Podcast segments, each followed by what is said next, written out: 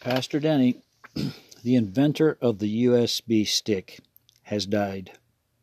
Yes, the inventor of the USB stick has died. Thanks for the memory.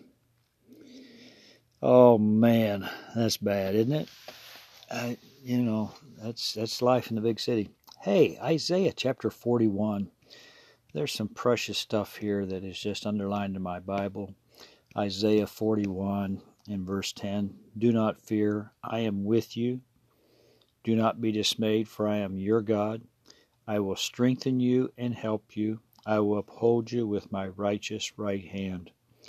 All who rage against you will surely be ashamed and disgraced. Those who oppose you will be as nothing and perish. Though you search for your enemies, you will not find them. Those who wag, wage war, those who wage war against you, will be as nothing at all.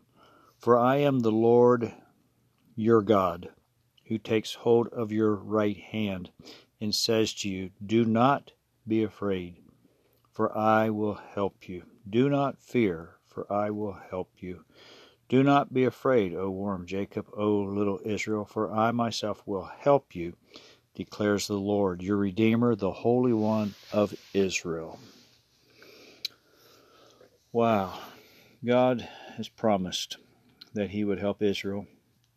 And we've been adopted in the family of God. And so these scripture verses declare to us that we don't have to fear, that God will take our hand, our right hand, and will help us.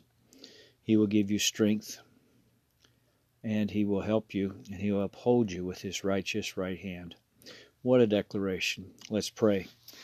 Father God, I thank you for your word that speaks to our hearts today in Isaiah 41:10. Lord, that we don't need to be in fear.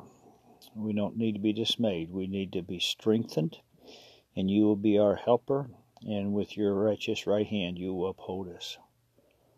God, thank you for all the good things you do for us. And Lord, we give you praise, glory, and honor. We give you praise, glory, and honor. And Lord, we just pray that you would just uh, bring a spirit of encouragement to those who are downcast, those who are still uh, emotionally distraught with COVID.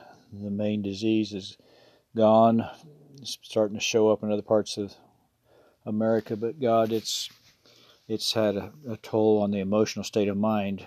And Lord, so we ask that you would restore the mindset, restore and strengthen the body of Christ. We thank you, Lord. We thank you, Lord, for those who are going through difficulties. That as they reach out to you, Lord, you're going to lift them up, encourage them, and walk with them through the storms of life. And God, I thank you. You don't take the storm away, you walk with us through it, and we become stronger because of it. And so, God, thank you for the strengthening that you have for us today. Lord, I pray for those in the hospital needing a tremendous touch from God. Those that are home needing miracles. God, I ask for miracles. I intercede, God, for souls to be saved and healed and delivered from sickness in the name of Jesus Christ of Nazareth. Thank you, Lord, for the supernatural.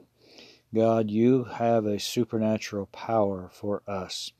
And we just plead the precious blood of Christ over those who desperately need healing today.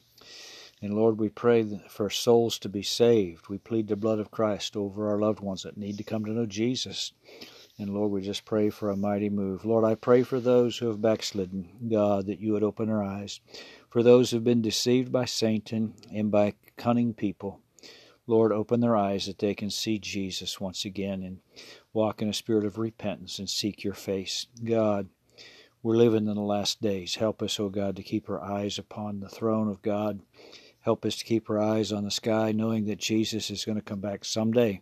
But until then, Lord, give us the strength you've promised us you would. And so, God, we thank you for the help you're giving us that you have promised.